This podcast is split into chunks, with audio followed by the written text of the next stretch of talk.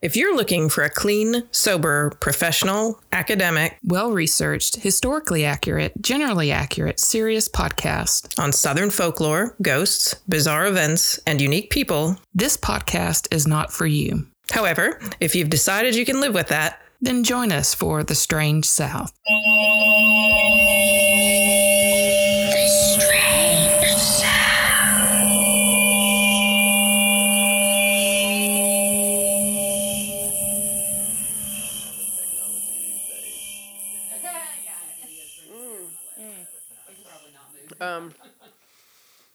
Goodness.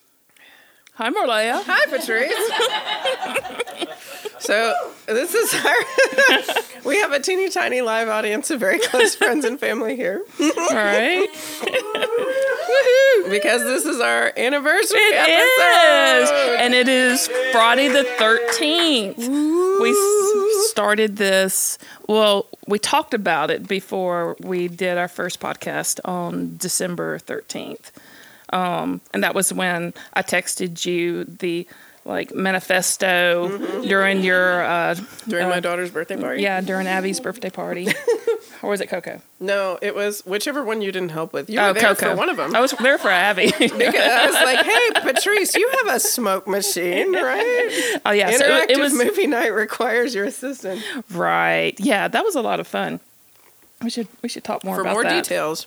Right. Follow up on our like next business model, which is the, the the plans for your next interactive movie night. Yes. All right. So so Friday the thirteenth, perfect. We've got like a perfect group of people. We have we are up. We're not in the pod basement. We're No. actually in the living room, which is kind of where we started out. Yeah, and we used to have really shitty equipment. Susan remembers this Yes. because this is, and it was funny. We were sitting there trying to figure out where to put our chairs, and Mm-hmm. Patrice was like, "Well, you can sit there, and you can sit there," and I was like, "And Susan will sit there." All right. You were there Right, very, very early, and it was back when we had to take a blanket and put it over two chairs Yes. between us so that we couldn't get as much sound backup. Right. We were the getting microphones. Yeah, because we were like doing the echoey thing, and it was just like, but we fixed it, and And now we got better equipment. now we got better equipment and a Patreon account. a checking account and shit. Check us out. Awesome followers and I know. I'm very excited. Um, it's all because of you. woo, it's all because of you. all right. So we just like literally yesterday drove back into town from Mississippi. I had to give an exam at Mississippi State, and so. Uh, I took Marleah with me and kind of showed her my hometown. We drove through my hometown, then we went to Starkville, which is where I got my undergraduate degree. And then we came back, and of course, we had to go down Three Legged Lady Road. Oh my fucking god. So luckily, we did it during the day. There was no exaggeration on the creepiness of this road. Like I've driven down country back roads before, but this was something special, man. Right. I was like, So as soon as so um, Mississippi, in a lot of ways, it, it's different than Alabama because it, in a lot of ways it's like Louisiana this way. It's like once you get off the interstate. You're in country, mm-hmm. and that was like something that Marleah like we we had been on the interstate basically the whole time and just like blowing through little towns, and she really you know the landscape changed a little bit, and she didn't really say anything until we like started headed towards Three Legged Lady Road, and as soon as we left the interstate, she was like, "Holy shit, it got country quick." it did. it did. I mean, it was that was all- not. It's not even a gravel road. It is like a dirt ass road out there with like Right. cypress swamps on both right. sides. Yes, it was. And so we're in my Prius, and there's like this huge sign that was not there because it's been 20 years since I've been down Three Legged Lady Road. Um, and so the sign saying that you are being recorded. Well, it said it said cameras in progress. And I was Cameras like, in Dude, that doesn't even mean anything. so I was like, that's kind of new. And so it's a really long road and it's all gravel and red clay. Mm-hmm. And I'm in my Prius and it's wet and we are right there by the river. So everything, it's been, it's rained a lot. So there was a lot of flooding. So it was basically like gravel road, just you're gonna get stuck in this area right here if you Mm-hmm. like get on this side of the gravel road and then like swamp. Mm-hmm. It was swamp and cypresses, and um, it's grown up a lot since I remember going out there. So we went down it and went down it. And I was like, okay, this kind of make you know, kind of remembering some of these twists and turns and everything. And then we went past the cemetery, and I was like, I knew I was really quick. But before we got to the cemetery, there was like a truck parked. Oh my God, you saw that too? Because we didn't talk about it. I didn't want to talk about it. I didn't want I didn't want to freak you out because my shit was, totally already freaked out. freaked out, and I didn't want to talk about the possibilities of who was in that truck Sleeping in that truck and what that truck whatever he was, was in because they're literally there's no residence there's nowhere to turn around there's it's just a road.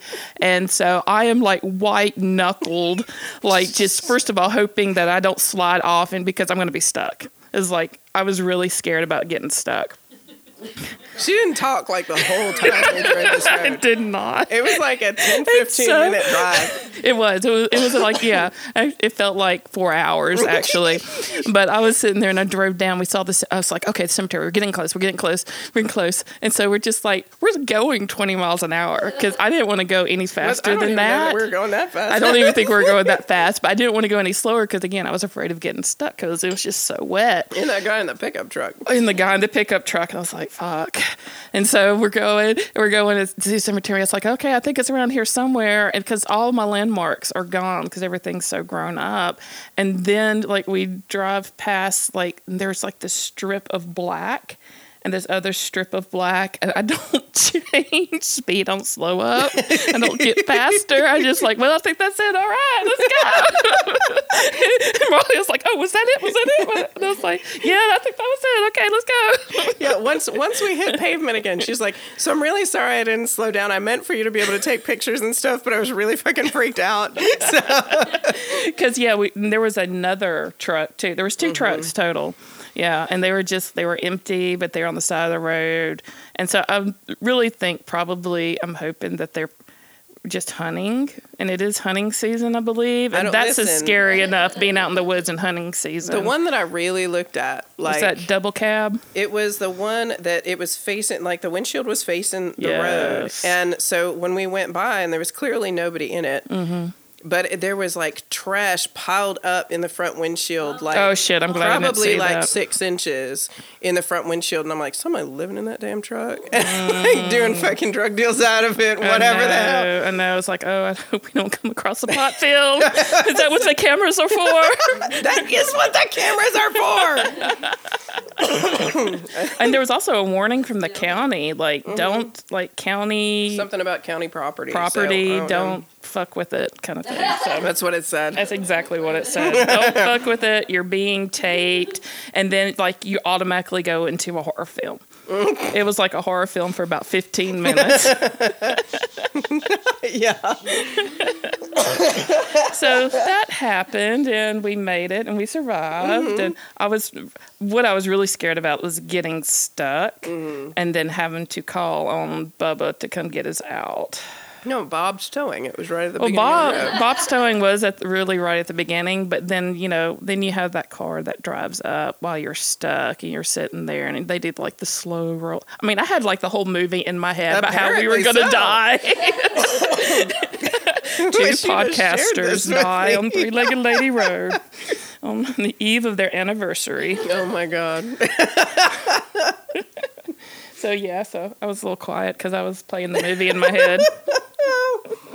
Do you have any other things to think talk about? I don't think so. Okay, what did I talk about last week? Um, I don't remember. they don't know yet either because we haven't Oh, released we haven't it, released so no one can help us. Shit. Um, If we I c- wrote the whole thing about it. Oh yeah, so it had to do with Sidney Lanier. No, that was the week before. No, I know, but it, it, it had to do still. Oh yeah, Um, this is good radio right here. this is good. Radio. oh yeah, so let's talk about this drink.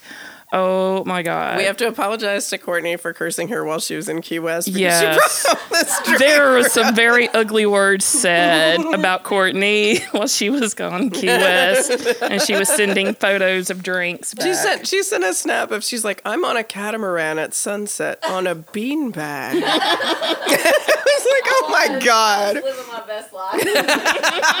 For real. But Shrimp cocktail and wine. oh my god. Oh my god! Yes, She's still getting some hate right here. right. Yes, absolutely. But no, she brought home, she just made for like all, what, 10, 12 of us this, um, what did you call White it? Christmas margarita. White Christmas margarita. Yes. Oh, so much tequila. Bringing all the skills. Yeah, she was like, she's, we went to Costco to get the tequila for this, and she's trying to pour it into the into the measuring cup. And I was like, I think you need somebody to lift that It's for a you. two-person pour for that tequila bottle. Seven five liters. Yeah, it's like two liters of tequila. Oh my gosh, Um, so worth it. But uh, yeah, it's tequila and coconut milk and um, Coconut rum. Coconut rum, Contro. Cointreau, which is really tasty on its own. Yes, Lime juice. we did small taste testing. What cranberry and mint? Yes. Yes, it's absolutely delicious and it's beautiful. On top of that, Yes, it's super pretty. it is. Oh, by the way, I will post um, on the Patreon page. I'm going to post a video of uh, Three-Legged Three-Legged Lady Road, but of the of the special people who are here. right. And Noel, I saw that you, you. just signed up, so thank you. we will share a little preview. Mm-hmm. Um, yeah. Mm-hmm. I guess that's it. I don't think I have anything because I clearly can't remember what I talked about last week. so Oh, I can't talked about the swamp. I talked about the swamp. Oh, I know Moonrise. And I know Moonrise. That was a good one. That was a good one. I talked about something different than that. You did. All right. Oh, Cross Garden. Yes, you did. I talked about W.C. Rice's Cross Garden in Prattville, Alabama. That's Oh, you did. I did. And I did a damn fine job of it, too. um, all right, so uh, so go back and listen to that. But anyway, you know. Um, yeah, I think we're good. All right. Let's do this thing. Let's do it. All right. So it's kind of full circle here. Talked about Three Legged Lady Road on our first episode in my hometown of Columbus, Mississippi. It's been exactly one year. And now I'm going to do a hometown murder. It- Did this murder fucking happen on Three Legged Lady Road? No, but that would like be perfect. I don't think there has been any terrifying. any murder that ha- happened on the None, Three Legged Lady none that made it to the newspaper. None that made it to the newspapers. So this is probably I don't know. I can't say if, if this is the most famous murder from Columbus, Mississippi, the small town that I'm from, but it's definitely one that got talked about a lot in the 60s and 70s. So um, this is the Gene Kane Tate murder that happened in Columbus, Mississippi, and everybody's like, well, "Who the fuck's that?" I'm going to tell you. There is actually a book written about this murder called In the Cold Light of Day. And it's by Anne Williams, and she's also from Columbus. And it was uh, published in 1998. And I think it was self published, but then it got picked up. And I have a copy of that book, and it's fucking signed, and I Oh, can't wow. fucking find it. And Oh my god! that was like what I was tearing my house up last night Oh, trying to find sucks. so that I could, you know, check some reference points. So most of this is it was it was publicized so much. There's plenty of newspaper articles about it and stuff. So luckily, I was able to reference that. Um, that was so frustrating, but it's not like the best novel ever. Um, Anne Williams was 10 years old um, when this murder happened in Columbus. And um, I don't know if she lived in the neighborhood, but Columbus is such a small town, everybody obviously knew about it. And so she ended up moving to California and became a lawyer. And she started writing um, some pieces or some true crime out there from some of her experience. And then she just she said, "Oh, you know, I remember this happening in Columbus." And she moved back to Mississippi and worked on the book, and then self-published, and then it got picked up. So the murder. On the morning of Sunday, January 31st, 1960, between 10:30 and 10:55, um, a boy came home, or a family came home. It was father and three siblings. Uh, came home and an eight year old boy found his mother dead. Oh. She was lying in the garage with a coat hanger and a black scarf twisted around her neck. Oh shit. And there was like blood splattered on her face. Um, she had been strangled to death. So they were coming home from Sunday school. There was actually four children. The other child was with the grandparents for some reason. I don't know. Um, so the mother was Jean Kane Tate. She was a beautiful 31 year old former homecoming queen, leader of social circ- uh, circles, uh, wife of a prosperous businessman, uh, uh, Irwin Tate. And so she, like, everybody knew her in the neighborhood. She was like this iconic neighbor in the 1960s in this affluent uh, area of Columbus. Um, and this is like, you know, again, like late 1950s, 60s, post World War II, very white, very waspy, Oh, I thought you said Barry White. very white, like- very white. Hello, babe. I'm sorry. Sorry, no, I probably did. Uh, you know, the Supreme Court had already outlawed racial segregation in like the mid 50s, but Mississippi was very slow to adopt. Um, so the kids are like, they had free range. Nobody, you know, it's the typical everything that you always hear about small town murders. You know, everybody, you know, left the doors yeah, unlocked. it the was a kids, different time. It was a different time. Um, the kids like had free range of every household, every yard. They all played together. They everybody knew each other. They all worked together. Went to the same church.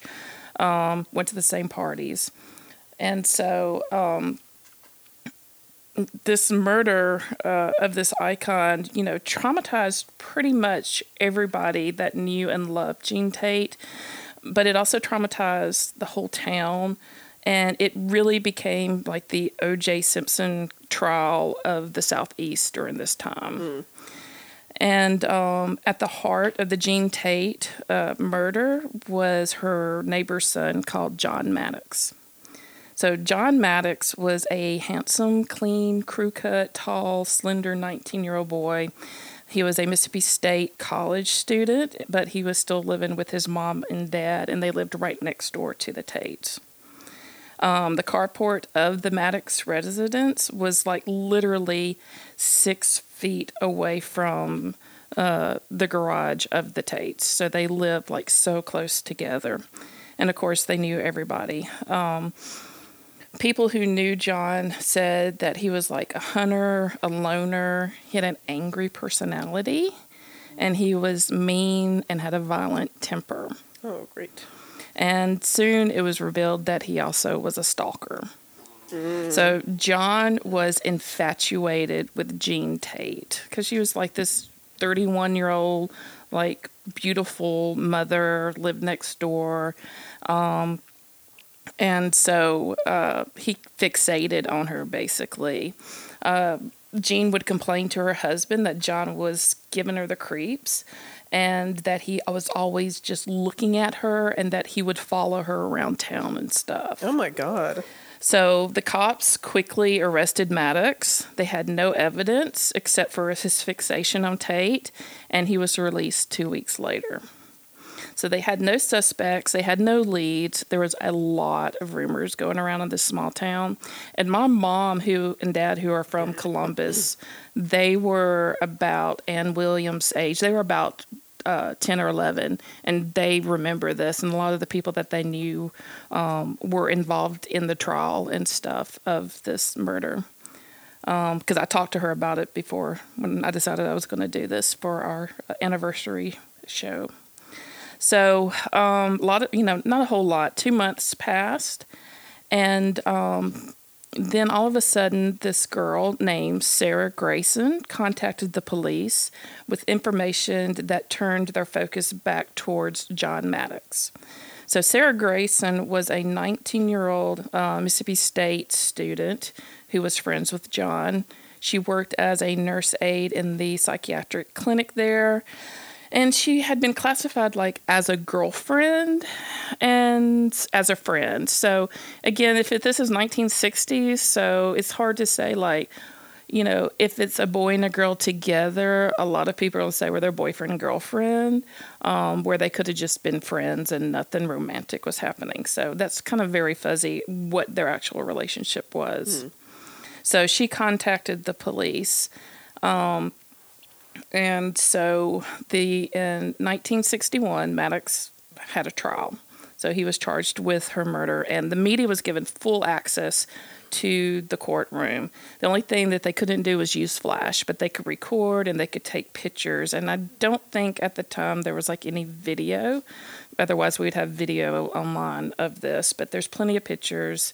And I don't know if there's any audio or not, but they said that there's like all the like news media had like their mics set up in, in the courtroom. Um, they said there, was, there were so many people at the trial of John Maddox that the courtroom literally sunk an inch on one side. Oh my God. Because of everybody that squeezed in there.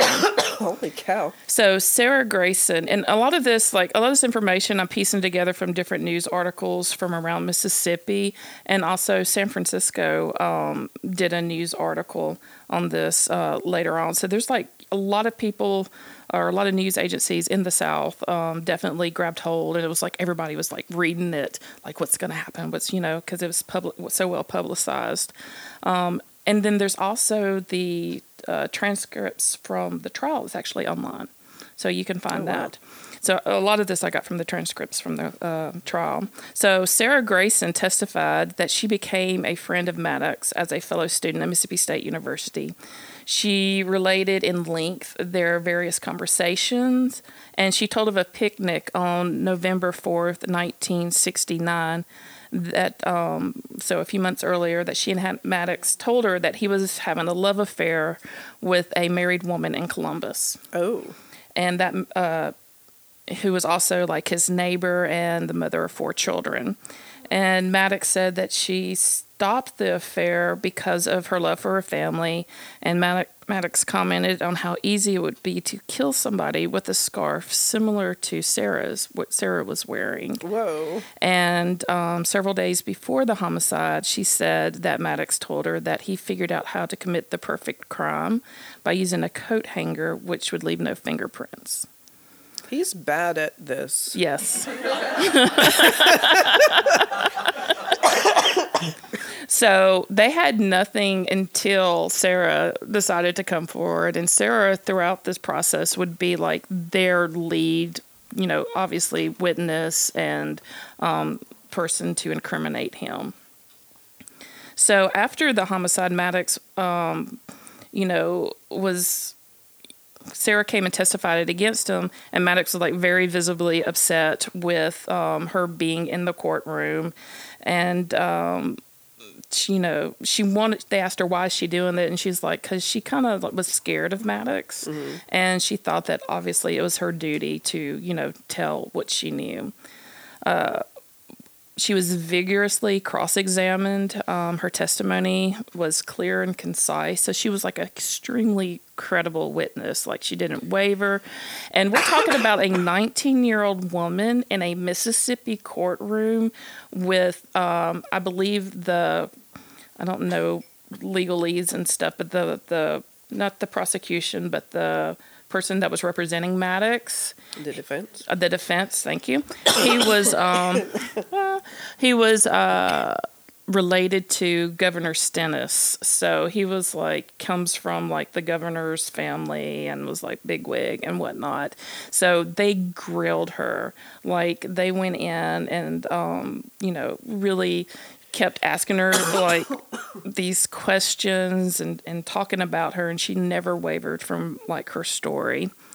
Jean's husband also testified, and he told him that the relationship between him and Jean uh, had been strained for several months up until that fall because of Maddox, um, his manifested interest in his wife, and that Maddox was constantly staring at her, following her in her car at night when they would leave and return to his home in his car shortly after she returned home.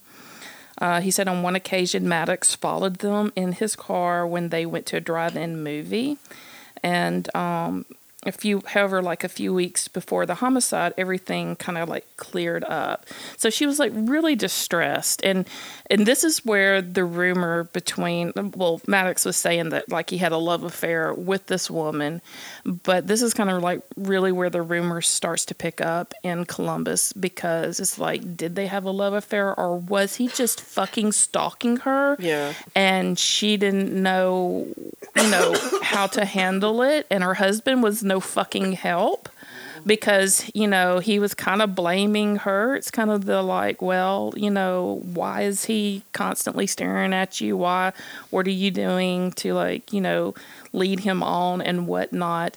And um it is guessed and i wish i had the book because i think it is um it is she confronted maddox uh like a couple of weeks before the murder saying like you've got to stop. You've got to leave me alone which made him really mad. And then she got because he had that violent temper and then she got scared to be at home by herself without her husband there.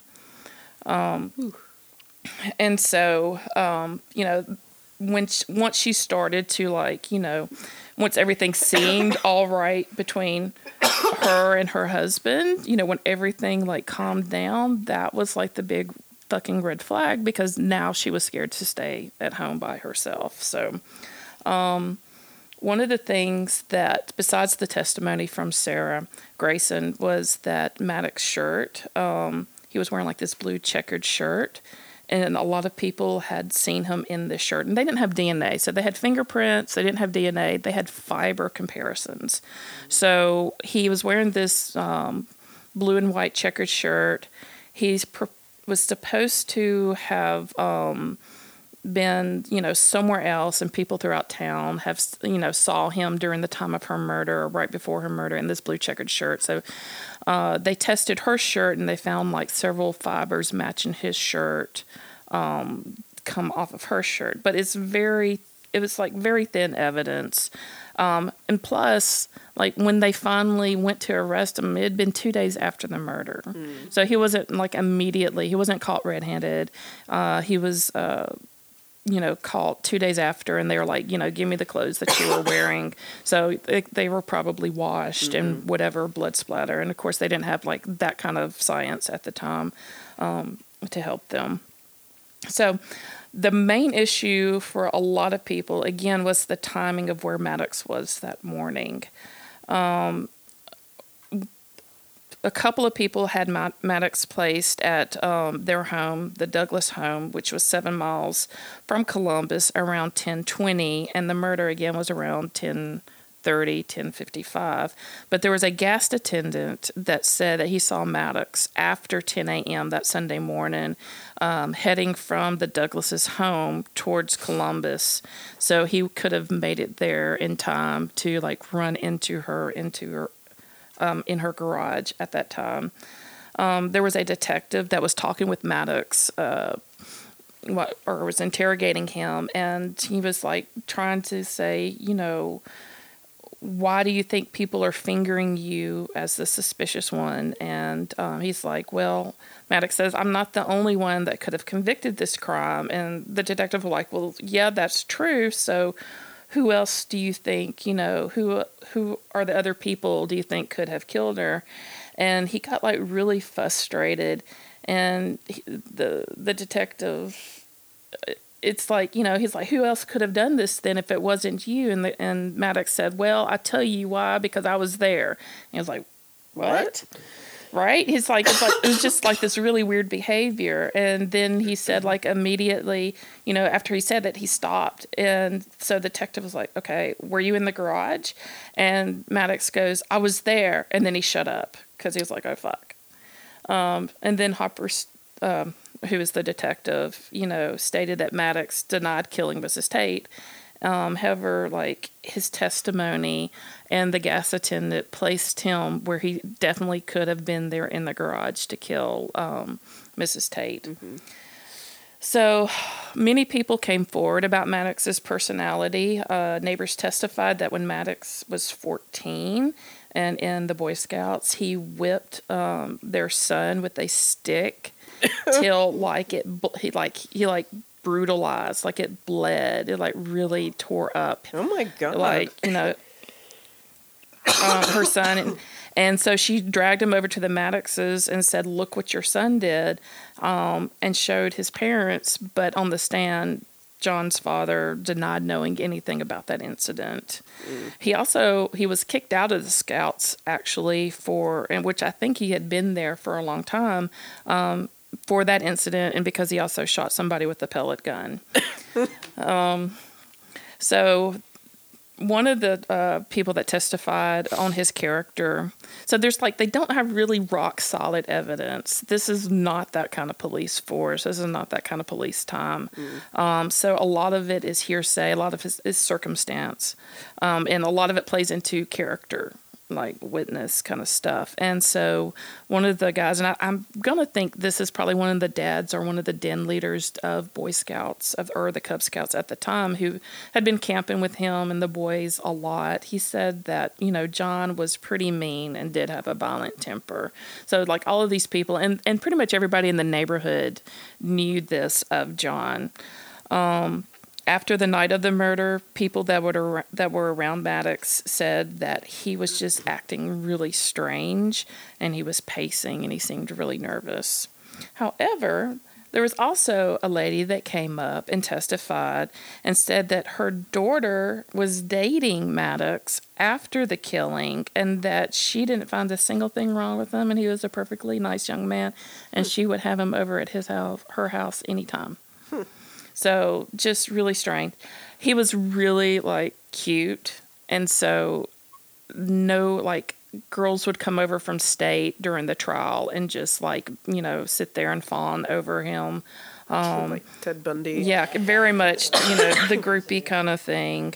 Um, however, John Tate, not John Tate. I'm sorry, John Maddox was con. Um, we have Rose in the audience right now who is like wreaking Drink your drink. terror as she does. So John Maddox was convicted by the Circuit Court of Lowndes County in Mississippi of the murder of Gene Kane Tate.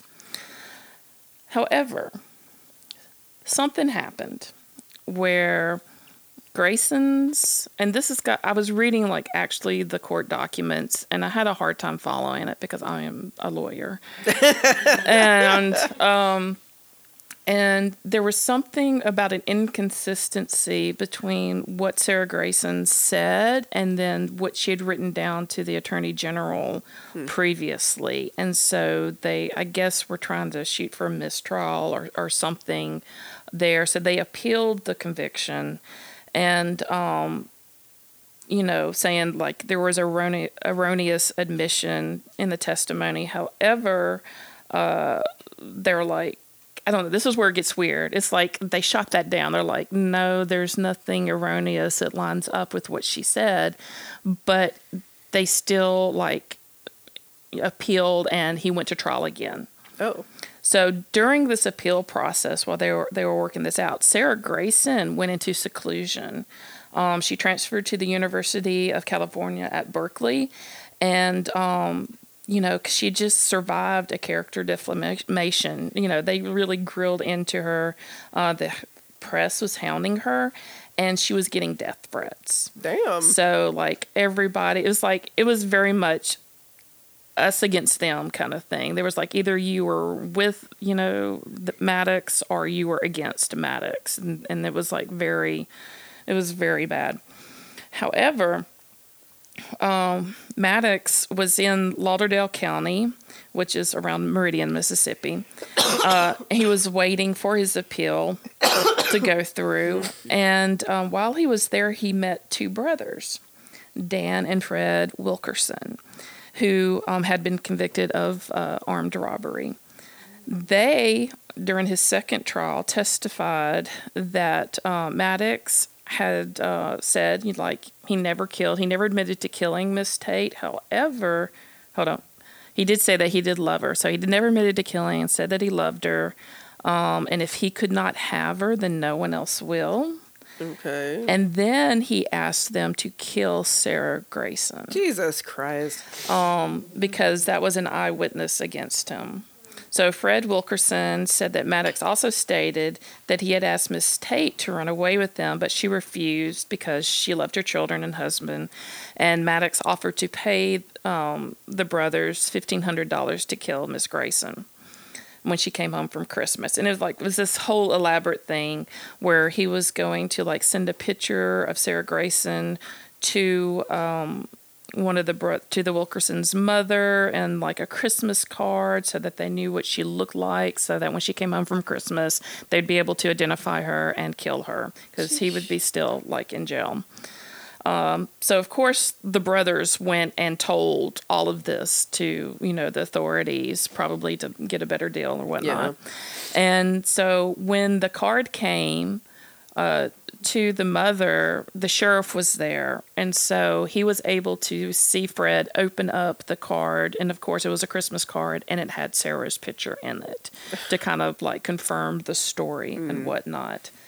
So they have all this, and they're they're going into the second trial. Or they're they're convicting him again, and they decided not to convict him for the attempted murder murder or trying to pay somebody to murder Sarah. They want like the big like uh, Gene Tate murder because at that time.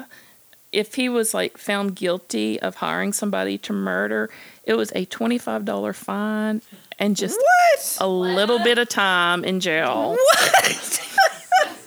It was like so. Apparently, it was a free for all. Oh my god! I know Twenty five. It was a ridiculous. So they, but they used the they used the fact that he tried to hire these people to kill Sarah, who was the key eyewitness, and he did say like you know if nobody you know if I couldn't have her nobody could Yeah. kind of deal. They used that as part of, of evidence in the second trial. So Sarah's like already gone. She's in California. She's, you know, studying. She's a student. Um, she comes back and she again gives her testimony in the second trial. And of course, Maddox like denies having a love affair with Mrs. Tate. Um, he denies the conversation with Miss Grayson, and um, basically everything that they say, he denies doing it. And um, you know, the only thing that you know he really or can't deny is like his own testimony of placing himself in the vicinity there uh, at the time of the murder. So, of course, again, he was found guilty and sentenced to life in prison.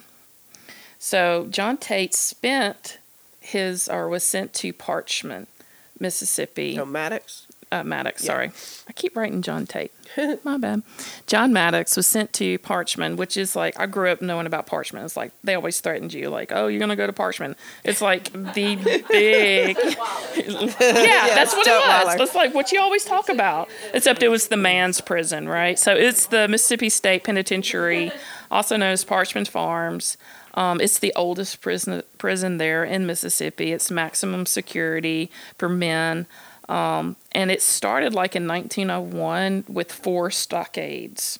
So that's like the roots of that prison, and it's huge and it's still there. Um, so he gets sent there, and t- uh, like 1970s, 10 years later, uh, he was actually discovered, and I found this in an article. He was discovered by a work crew, um, in a work crew by Jackson TV, and they wanted to, they're like, oh, there's Maddox, and they wanted to, you know, interview him for whatever reason. And but Maddox refused, begging the newsman to leave him alone. He he told him, "I'm at the point of asking for parole. I have a perfect record here, and I plead with you to do nothing to bring me to the spotlight." So he he had gone up for parole, I think, maybe a little earlier, and got denied because everybody rallied, you know, against it. But he was just to go up, and he didn't want to be in the newspaper. He didn't want anybody to like remember who he was, so that they would come and like. But it's been ten fucking years. He's got life in prison, and he's because of good behavior, he's already up for parole. At the time, one of the prosecutors uh, was interviewed as well, and he said that they had all signed a petition um, because it looked like Maddox was going to get released for parole. Um, and they they were like, uh, "That's fine, but you cannot come to Columbus, Mississippi again." So all these people signed this peti- petition for like seeing that this be part of his parole, um, whatever. Yeah, like his file or File, whatever. So yeah. they consider it. Um, because the guy says, "I don't want him back in Columbus. Why that fella has some sort of mental quirk." Well, but like he's gonna go to fucking California and kill that girl. Well, you would think so. Um, Maddox was paroled after 10 years. He was li- released in 1971 and he moved to Huntsville, Alabama Oh, and became a deacon of a conservative church oh my God! where he still lives today. No way! And that is the murder of Gene Kane Tate Wow. and murderer John Maddox, who has been free for a really long time. And he's probably, I think he's in his 80s now. Leading a conservative church. Live in a conservative church. Oh, Jen says, did he get married and have kids and stuff? You know, I tried to look him up and I can't find any information on him at all. I don't, I, d- I don't think so. I think I mm. may have even found, but you know, he's crazy. I, I don't want to like. Everybody's gonna look it up now. Oh shit! Courtney's I guess like, so. how do you spell his last name? We're gonna get on this. It's all in the newspapers. Oh God, no. Oh yeah, but um yeah. So when this was happening, like you know, it made a big impression. This is why Anne Williams wrote the book, and um, I was talking to my mom about it because there were some people listed in the um in in the testimony or whatever for the courts uh, that I that she knew personally. Uh, and actually, I have like one of the chili recipes from like these people. like, so they were like very ingrained, like you know, with everybody because it was a small town. And and my mom was saying like, yeah, she's like that was so messed up. She's, she's a lot of the kids at the time when it happened, it scarred them so bad. And she was talking about how like it really messed up. Um, you know, a lot of people uh, in the area at the time. It was crazy. But Anne Williams like, wrote the book because she wanted um, she wanted Gene Tate to have more of a voice because those rumors about her and Maddox having an affair just like caught on like wildfire and everybody that's what everybody believed. And I really feel like it's more of he was obsessed with her and he stalked her and she was trying to stop it and she stopped. Um, but the husband believed I don't I have a feeling, and just because some of the newspaper things, that the husband believed that she could have been having an affair with him. But I think it like it was more of a like he would she would leave the house and then he would leave, and it mm-hmm. wasn't to like meet up. It was because he was fucking stalking her. Yeah. So it's just Ugh. sad. And she left those four children and like all the neighborhood. I mean, all the neighborhood children. Everybody loved her. Hmm. Like she was like really iconic in that neighborhood, and it was like just horrible. So when I was, I, I don't know if I was with you, but I was reading this. I think I was. I was reading like some of the newspaper articles when you were, you know, we were like working together, and I was found out that John Maddox got out because I never know. I remember reading the book, but I can't. Rem- I didn't remember that he was like released after ten years, mm-hmm. and that he moved to fucking Huntsville. Alabama, and that he's still alive, and that he was like a deacon in a church, and I was like, like absorbing all this information. I was like, oh my god! I remember when that happened because you were like you were reading and you were like, "Oh my god!" And I was like, "What is it?" And you were like, "It's about my story." And I was like, "Does it make it better?" And you were like, "I think so." But that just, I don't know. That just really pisses me off. But anyway, that's my story. We're going to take a little break. Break time. Pee. Let's go pee. Let's go drink. The Goat House Beer Garden in Montgomery is our favorite place to go when we're in Alabama's capital, whether it's to do a show, to visit a dilapidated movie set, or to flip off the governor's mansion. So I was talking to James, and he was telling me that the Goat House highlights local artists, singer songwriters, makers, chefs, brewers, and entrepreneurs of all types, just like the Strange South. Mm-hmm. Big supporter. They intentionally support only original content because they believe that communities begin, grow, and sustain when creatives and entrepreneurs thrive. It's a great atmosphere, great company, and a lot of fun. And it's less than 10 minutes from Hank Williams' grave, which is haunted. So next time you go to say hi to old Hank, stop by the Goat House Beer Garden. All right. Does it, does this look great? I don't know. It's just in my imagination. I figured it was the way to go. I'm going to try not to hack through this like I did through poor Patrice's story. I didn't hear you. We have learned. Uh, we came up with another spectacular business idea while we, We were on break. Did I sat down and I was like, I wonder how this hot toddy is going to taste with cough drops. And Patrice goes, whiskey flavored cough drops. we will be talking to jo- Daniels tomorrow. Ooh, Yes. even better. Yes, Whiskey infused. with like the cough little drops. like syrup whiskey in the middle, Listen, I've been. honey I, whiskey. I know, I know, we have a squire in our midst, but I've been talking up George Dickel since we started this podcast too. I've been talking up that hot Dickel. Like, I think we should hit those guys up. Absolutely. All right, so I read a book too. from last story. it's right here.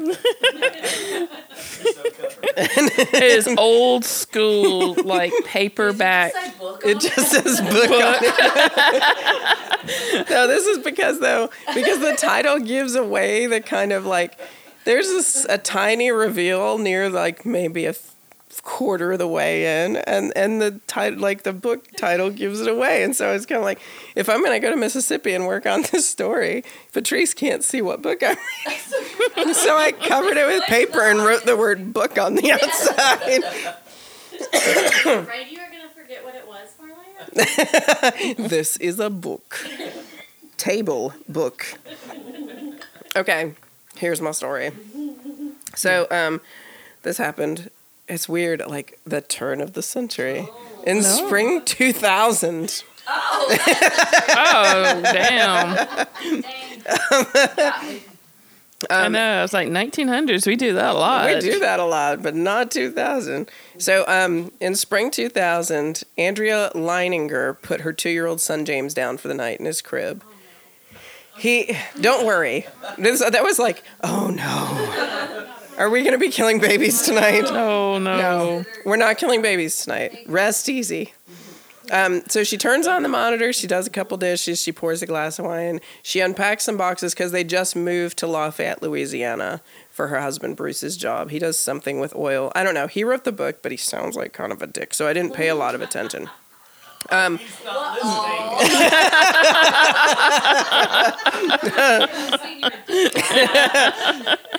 So she she goes to her room. She's just gonna read herself to sleep. Just as she's getting under the covers, she hears like a shriek over the baby monitor. And you know anybody who's you know it's like you know what that feeling is. You just like the quilt flies off. She races to James's room, and he is screaming in his crib. He's his face is twisted up. He is kicking. He is flailing like he's kicking towards the ceiling and is pushing his arms like he's trapped in a box and he's trying to fight his way out. Are you gonna make it so I'm scared to sleep by myself tonight? No. Okay. No, Sorry. don't worry. All right. Don't worry. I'll stop guessing. Rockford House. Yes. Oh, yeah. This is not a Rockford Okay. story. I I know. was like, I am coming over to your house and sleeping on your couch no, tonight. this is not that story. So he's he shrieks, he shrieks. She talks to him. She holds on to him. Finally, she just holds him tight, and he kicks and screams, and he finally slumps back to scre- sleep. And that is just the first of this kid's nightmares. If you're like, ha- did did your son ever have night terrors? He had not so much night terrors, but he would sleepwalk. Mm-hmm. He was the sleepwalking kind. Like the show up at the side of your bed? Like show up and stare at you, and you're like somebody's staring at me, and you wake up, and then he's just like over you staring, and won't talk to you or anything. Like answer the million because I'm like, are you sick? Are you running a fever? What's going on? Why are you staring at me? and he's just like staring at you, and you're like, why are you not talking to me? What's going on? and then you realize he's asleep, and hmm? then you just like take him back to sleep, and then you ask him about the next day. He's like, what are you talking about? Yeah. Well, I didn't like. We didn't. Abby had night terrors like once or twice. And it was like, of course, the the first time she ever had it, we were in Missouri, staying with Randy's family, and and she was like laying on a pallet on his aunt's floor, and she started screaming bloody murder. So Oh, you man. recognize what this is. You had this too, and they don't. It's it is very unnerving. Mm. Like it, it's not nightmares. Did the boys ever have this? It's one. They did it once in Oxford, Mississippi. They so We were drunker and Peter. Mama, Mama Ann. Thank you, Mama And I wonder, like, sometimes, so I wonder if it's some of it is like change related or stress related or something, because ours was when we were traveling too. But it's like, um, she started just hollering, uh, like, had to have woken the entire house. And the scary part about it is they don't quit and they don't, it's not like a normal dream where you can just wake them up. Yeah, they don't respond. They don't respond. Yeah, they they shake. They I mean they are one hundred. It's like a whole different. It's I mean it's like they're possessed. That it's very very scary if you've never seen it before. So. You know, and I'm thinking like you. I'm reading about this the first time, and I'm like, okay, so there's night terrors. You know, lots of kids have night terrors. Um, but you know, it is eerie. It is terrifying, and this this little boy James starts having them four to five nights a week mm. And that's not something that parents can sleep through. This is something that you have to get up and deal with. and the There no anticipation for that even i mean even though we didn't deal with night terrors it's the anticipation of sleepwalking or the thing that's going to happen in the middle of the night is just as bad as the thing happening Mm-hmm. Yeah, because you're like, oh, do I have to go to sleep now? How am I going to get enough sleep? Am I going to be a, like awake when he has this problem or what? You know, right right You're, you're going to and you're like- constantly listening you're constantly Yes, like yes you're like Mm-hmm. uber sensitive to it. So two months into this, Holy two shit. months they're dealing with this. Andrea realizes in his dream that he is actually saying words. He's two years old. He's saying the same words every time he does this over and over again. And oh no not red rum it's not red rum.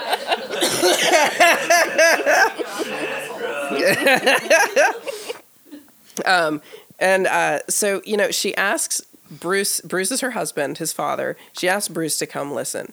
Um, which I was like, oh, God forbid the dad be the one who goes and deals with the fucking nightmares. But no, it's been Andrea this entire time. sorry Not gonna let us go to their house. The day- No tour or anything. but um, god forbid pl- present company accepted. Sometimes. sometimes. Included. so uh, so uh, you know she asked bruce to come listen. Do you hear what i'm hearing? And they both hear it. He is saying over and over again airplane crash on fire. Little man can't get out. And they listen every night he has this nightmare and they both hear him say this so by day he's a normal kid. There is nothing like unusual about him. But he starts you know he's got this he starts to get obsessed with airplanes. So every time like they take somebody to the airport he's in his car seat in the back. And like they're halfway there and he goes he goes now listen you'll understand later. It's not the same thing but the kid, every time he's in the back of the car, he goes, Daddy's plane's gonna crash on fire. And Oh, like man. every time the people go to the airport with him, he gets and there's the dad's writing the book and he's talking about like I'm trying not to like like I know it's not his fault. I know it's not his fault, but he's like just wanting to like bless this kid out every time. He's like, We don't say things like this. So he's obsessed with these planes. And his mom one day picks up a toy plane in a store because he's got a lot of these toys. And um, she picks it up and she's like, This is like the kind that you like. There's even a bomb on the bottom, like it's a warplane. And he's, he's two years old. He says, That's not a bomb, mommy, it's a drop tank. And he loves planes, but they don't watch war documentaries. They don't watch, you know, History Channel. They don't, you know, he watches Barney and Teletubbies. And um, so she has no idea how he knows what a drop tank is. And, um, you know, they get him all these planes, and every time he gets a toy plane, he likes the ones with propellers mostly, just the ones with propellers, the older models. And every time he gets them, he's like torn up the kitchen table because he crashes them all. He runs them Oh, into the table, and the propellers bust off. so one day, um, after he's had one of these nightmares, I know. So in the audience with us is a flight attendant.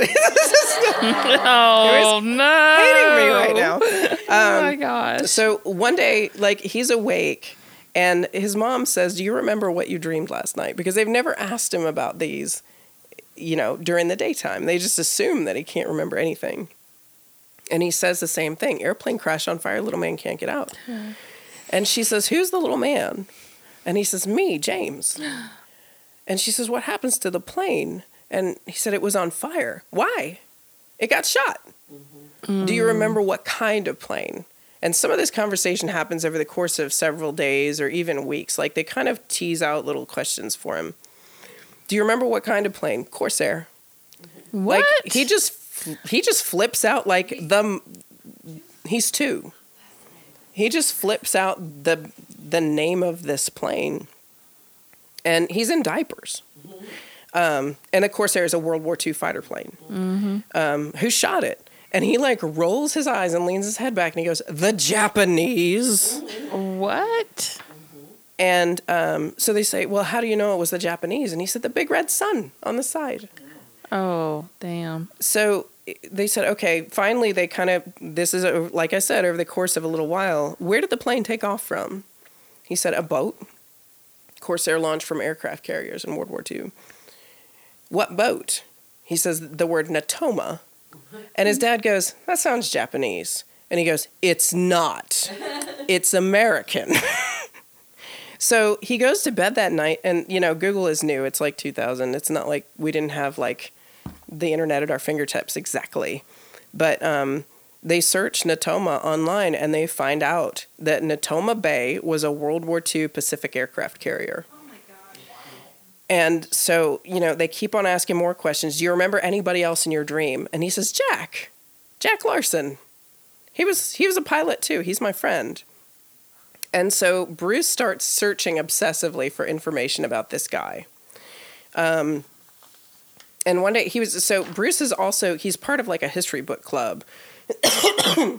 and one morning um, James is watching cartoons and Bruce is sitting in a um, in a chair and he had just gotten this book called Battle Battle Battle Battle for Iwo Jima by Derek Wright. And um, he starts like just thumbing through the book because he just got it in the mail. And James jumps into his lap and is watching TV and he kind of glances over while his commercial is on and he looks at the book and there's a picture that's um, of uh, an island and he points at it and he says that's where my plane was shot down daddy Oh shit! and um, you know he, he meanwhile this kid is still having nightmares but they kind of his mom is trying all these different things to kind of calm him you know and they've kind of tapered down to like three times a week from four or five this poor woman oh my gosh! so 2001 his mom andrea contacts this woman named carol bowman who's written a book about kids reliving past lives and bruce the dad is like he's very he's he's a christian and he's very like set in his faith and he's like there is no such thing as reincarnation and this is a bunch of bullshit that your mom's been feeding you The one that wrote the book. yeah. Mm.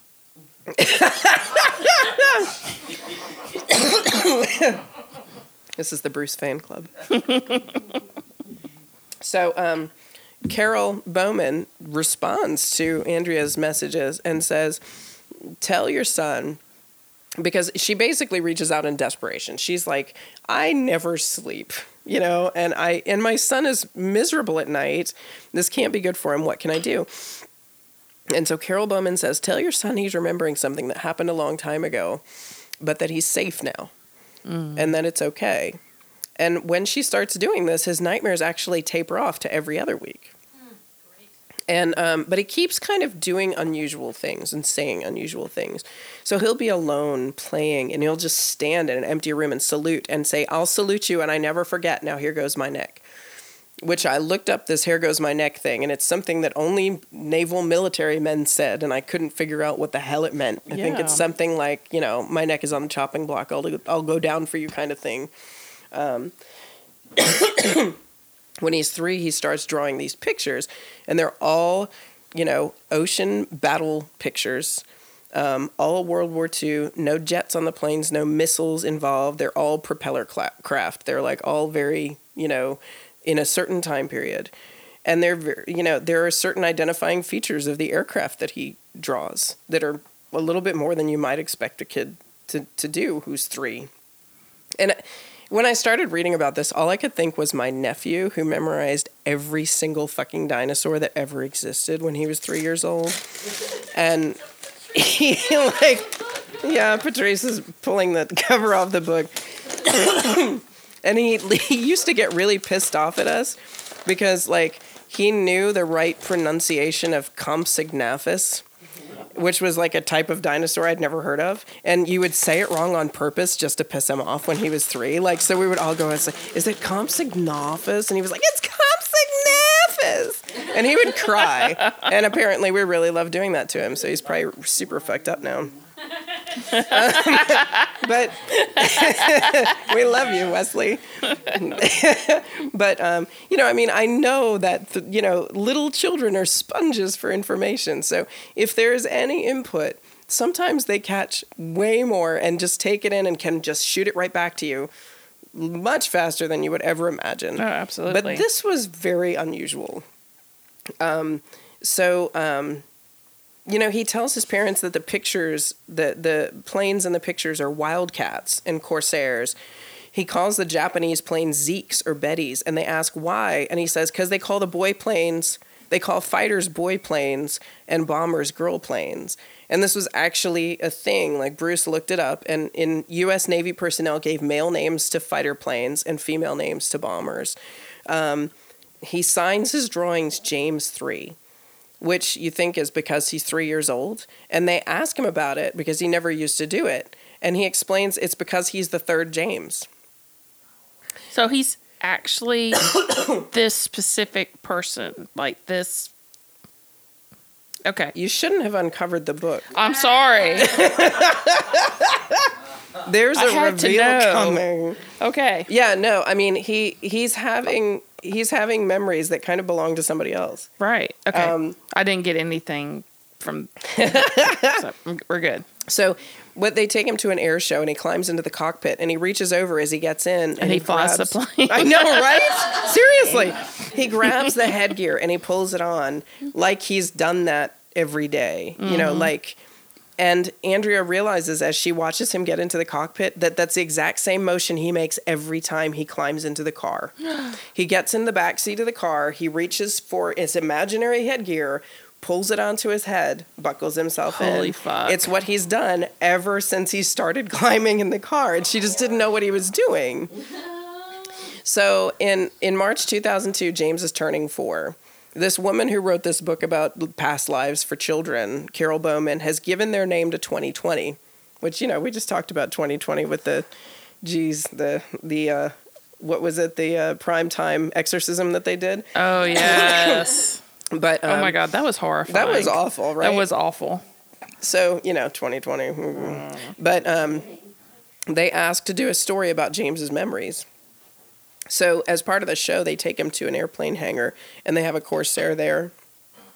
And he kind of circles around, and the producer starts asking him these questions about the plane.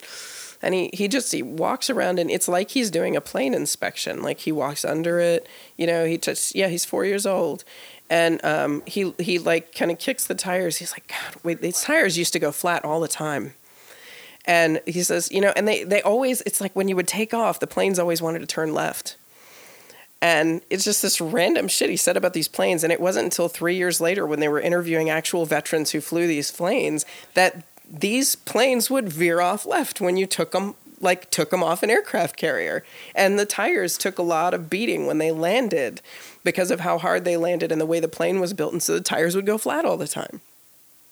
So bruce is still like hunting up info. He's like stuck on this jack larsen name that got thrown out. And um, the um, you know the internet is new World War II people are old, and so it takes These a are while. facts. These are facts. It takes a while for him to find out information about Jack Larsen, but he finds out eventually that there's a meeting of veterans from the Natoma Bay. It's like a reunion that they do, and there's one in September 2002. So he manages to get himself an invite to this reunion. And he goes, he's really basically hunting for proof that his son is not a reincarnated fighter pilot. because by this time, this is 100% what his wife believes. Um, but he doesn't want to believe in reincarnation. And he's like, this can't be true. So he's looking for holes in the story because there are a whole lot of not holes in this story. Um, he finds out while he's there that Jack Larsen is on the rolls of the Natoma Bay. And he's still alive, though. He lives in Arizona. What the fuck? How does that happen? How Well, he's can you not be on the dead rolls. He's okay? he was in. World War II. Little guy couldn't get out. I know. So they've been assuming that Jack Larsen right? went down, but they find out he's alive. And so Bruce is like, oh, well, this had to have all been a misunderstanding. Um, he starts, though, while he's at this reunion, he gets access to the records of the deceased from the Natoma Bay. And he finds out that there's a James Huston Jr. that flew from Natoma Bay for five months before he was shot down. He was 21 years old. He was on a special strike mission against shipping in Futamiko Harbor at Kichijima, which was a supply base that was about 200 miles from Iwo Jima. Um, and Huston had volunteered for the mission, and it was the last mission he was. It was like this was the day before I was going to retire. It was the last mission he would have flown before returning to the U.S. Um, he was the only pilot from Natoma Bay who was shot down there, near Iwo Jima. Um, so Bruce calls and tells Andrea that you know, so you know, there's this other thing. I found this James Huston Jr. And she says, "Oh my God, are you kidding me?" And he's like, "Okay, what?" She's like, "Junior, James Senior, James Junior, mm-hmm. James 3 mm-hmm. And so Bruce calls Jack Larsen, who James has said, you know, was a pilot also. Mm-hmm. He visits him in Arizona. Larsen says that Huston's plane was hit by anti aircraft fire on March 3rd, 1945. And between him and some other people that Bruce talked to, he found out the shell that hit it took off the propeller. So James is crashing the plane, always breaking the propellers off. Um, his plane lit up in flames and crashed into the water under anti aircraft fire. And um, Larsen had been Huston's wingman during that run. So that's why he remembered James Larsen or Jack Larsen's name. So um, Larsen actually sends Bruce home with his old cloth flight helmet with Google Googles with goggles and oxygen mask to give to James. Now Bruce isn't telling anyone that his son might be a reincarnated fighter pilot. He's telling them that he's writing a book on World War II and he wants to know about the Natoma Bay. So he hasn't told anyone, but he does say, I have a son who's really interested in this stuff. So Larsen gives him this stuff. James never takes that thing off. He is a, like, he loves it. It's awesome. so later that year, the family has to evacuate Lafayette because there's um, a hurricane, Hurricane Lili, I guess, hits that year. And Bruce, like, they come back and their house has kind of been trashed. It's not, you know, they don't lose everything, but they're it, everything's a little trashed. It's like a long time. It takes them like four weeks to clean up. So they're cleaning up, and you know, Bruce is having a moment, and he picks up James and he kisses him and he says, "I'm really glad you're my son." And James said, "That's why I picked you. When I found you, I knew you and mommy would be good to me." And Bruce is like, "Where did you find us?" And James says, "Hawaii." And the family has gone to Hawaii just this past summer, so it's not you know, he's like, okay, he's, you know, Right.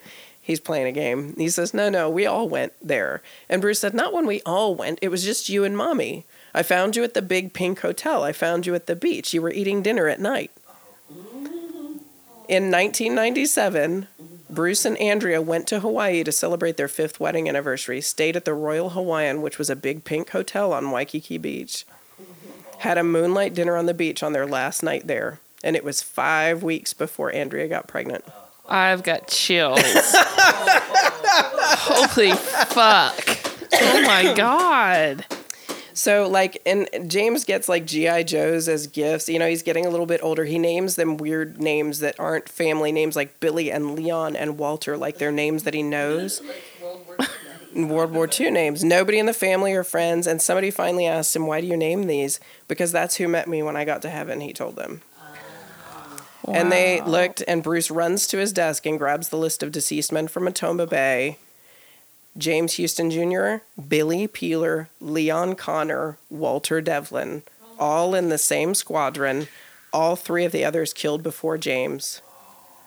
And their hair color matches the hair color of the goddamn G.I. Joes that he named them after. Oh my god. So all like I said, all of Bruce's sleuthing is done without telling anybody about James' nightmares and this, you know, possibility of reincarnation.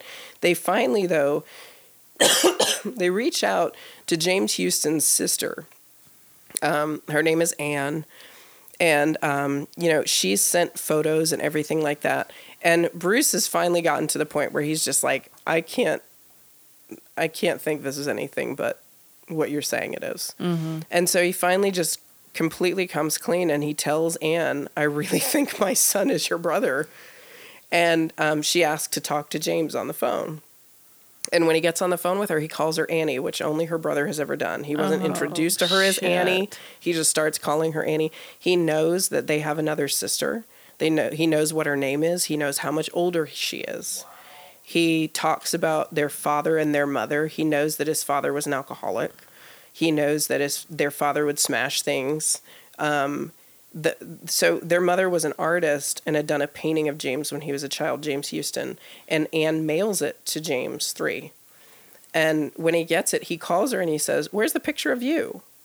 Because there was a twin picture that their mother did of his sister that nobody else knew about and that has been living in her attic Oh my god. so they once bruce finally like comes to grips with this he's just he's committing to this reincarnation theory now. And he starts taking james to natoma bay reunions.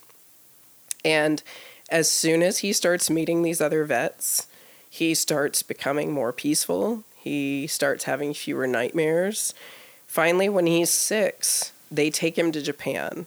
And they they like a Japanese TV station gets in touch with them and asks if they would like to go to the spot where James Huston's plane went down. And so they take him on a boat and they take him out to the spot where the crash happened and they cut the engines. And James just starts to cry and he cries for 15 minutes. And then he says goodbye to James Huston. And after the trip, he draws the very first peaceful ocean drawing he has ever drawn with dolphins and planes, but no gunfire and no fire. And he just signs it James. Oh wow. So in 2013, he was on Fox and Friends, but we'll forgive him for that. um, he said his nightmares completely stopped after he went to Japan, and that he still has memories from James Huston's life, but that he is going on with his current life. How old is he now? Uh, let's see, he was born in 98, so he's 21, right? Is that right? Did I do that right? Um, yeah, so I'll post. There are pictures. There are pictures of James three. There are pictures of James Huston. There is lots of resource on this Holy story. shit. But people point to it as like the preeminent story of child reincarnation in the country. wow. Past life, past memories. Yeah, Mm. not yeah. So I guess reincarnation is a bit of, but yeah, past memories, past life memories. Oh my god. And I have I'm never heard fucking of it. floored. That was awesome. Oh my god. There is some show on this. Doc, There are there are multiple television shows that have yeah that have covered Wow. this and I, I can probably embed at least one of the videos on the show page because i found one of them and rewatched it i think we covered we covered most of what they cover but um, yeah and and uh, i should say now the book is called soul survivor um, the re- soul S O U L. Right. The reincarnation of a World War II fighter pilot, and it is by um, Bruce and Andrea Leininger. So you can get it on Amazon, and I'll provide you the link for that. But Right. yeah, it was it was interesting. Holy shit. that was amazing. Way to end an anniversary episode. And nobody is sad. Well, I cried a little. I did. I got a little tear right here. Scared someone ever hear that. I'm sorry. Oh Noelle my forgives me a gosh. little. Sure. It's a fighter oh. pilot. It's different. Oh my gosh. I couldn't lead with it. It was giving it away. Well, I seriously thought it was going to be like, oh, did we do two like mother murder kind of things? I was like, did we sync up like that? But no. Well, thanks everybody for listening. We appreciate y'all Thank you, so thank you, thank much, you, thank you. and we will see you in the new year. Yay!